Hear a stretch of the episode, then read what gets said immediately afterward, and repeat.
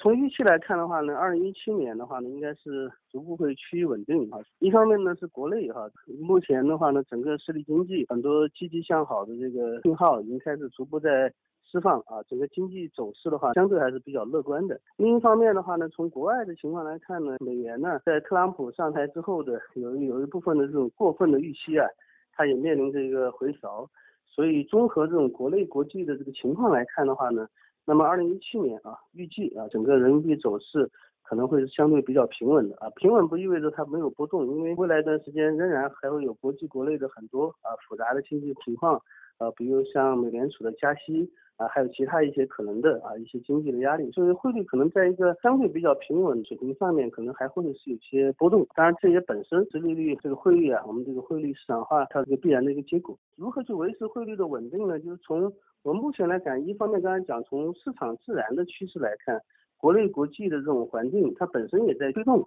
那么这个人民币的汇率啊趋于平稳，所以它本身从二零一七年来看，我们维持它稳定的这个压力啊，实际上本身是在减小的啊。另一方面的话呢，我们二月份呢，它的这个外汇储备又重新回到了三万亿以上的水平，实际上这也给汇率的稳定啊带来一个比较强强力的啊一个一个心理预期上的啊一个正面影响。另一方面的话呢，恐怕从这个外汇管理的制度方面，那么可能还要进一步的去完善，去打击啊一些不合法的、不合理的一些资本的这些流动。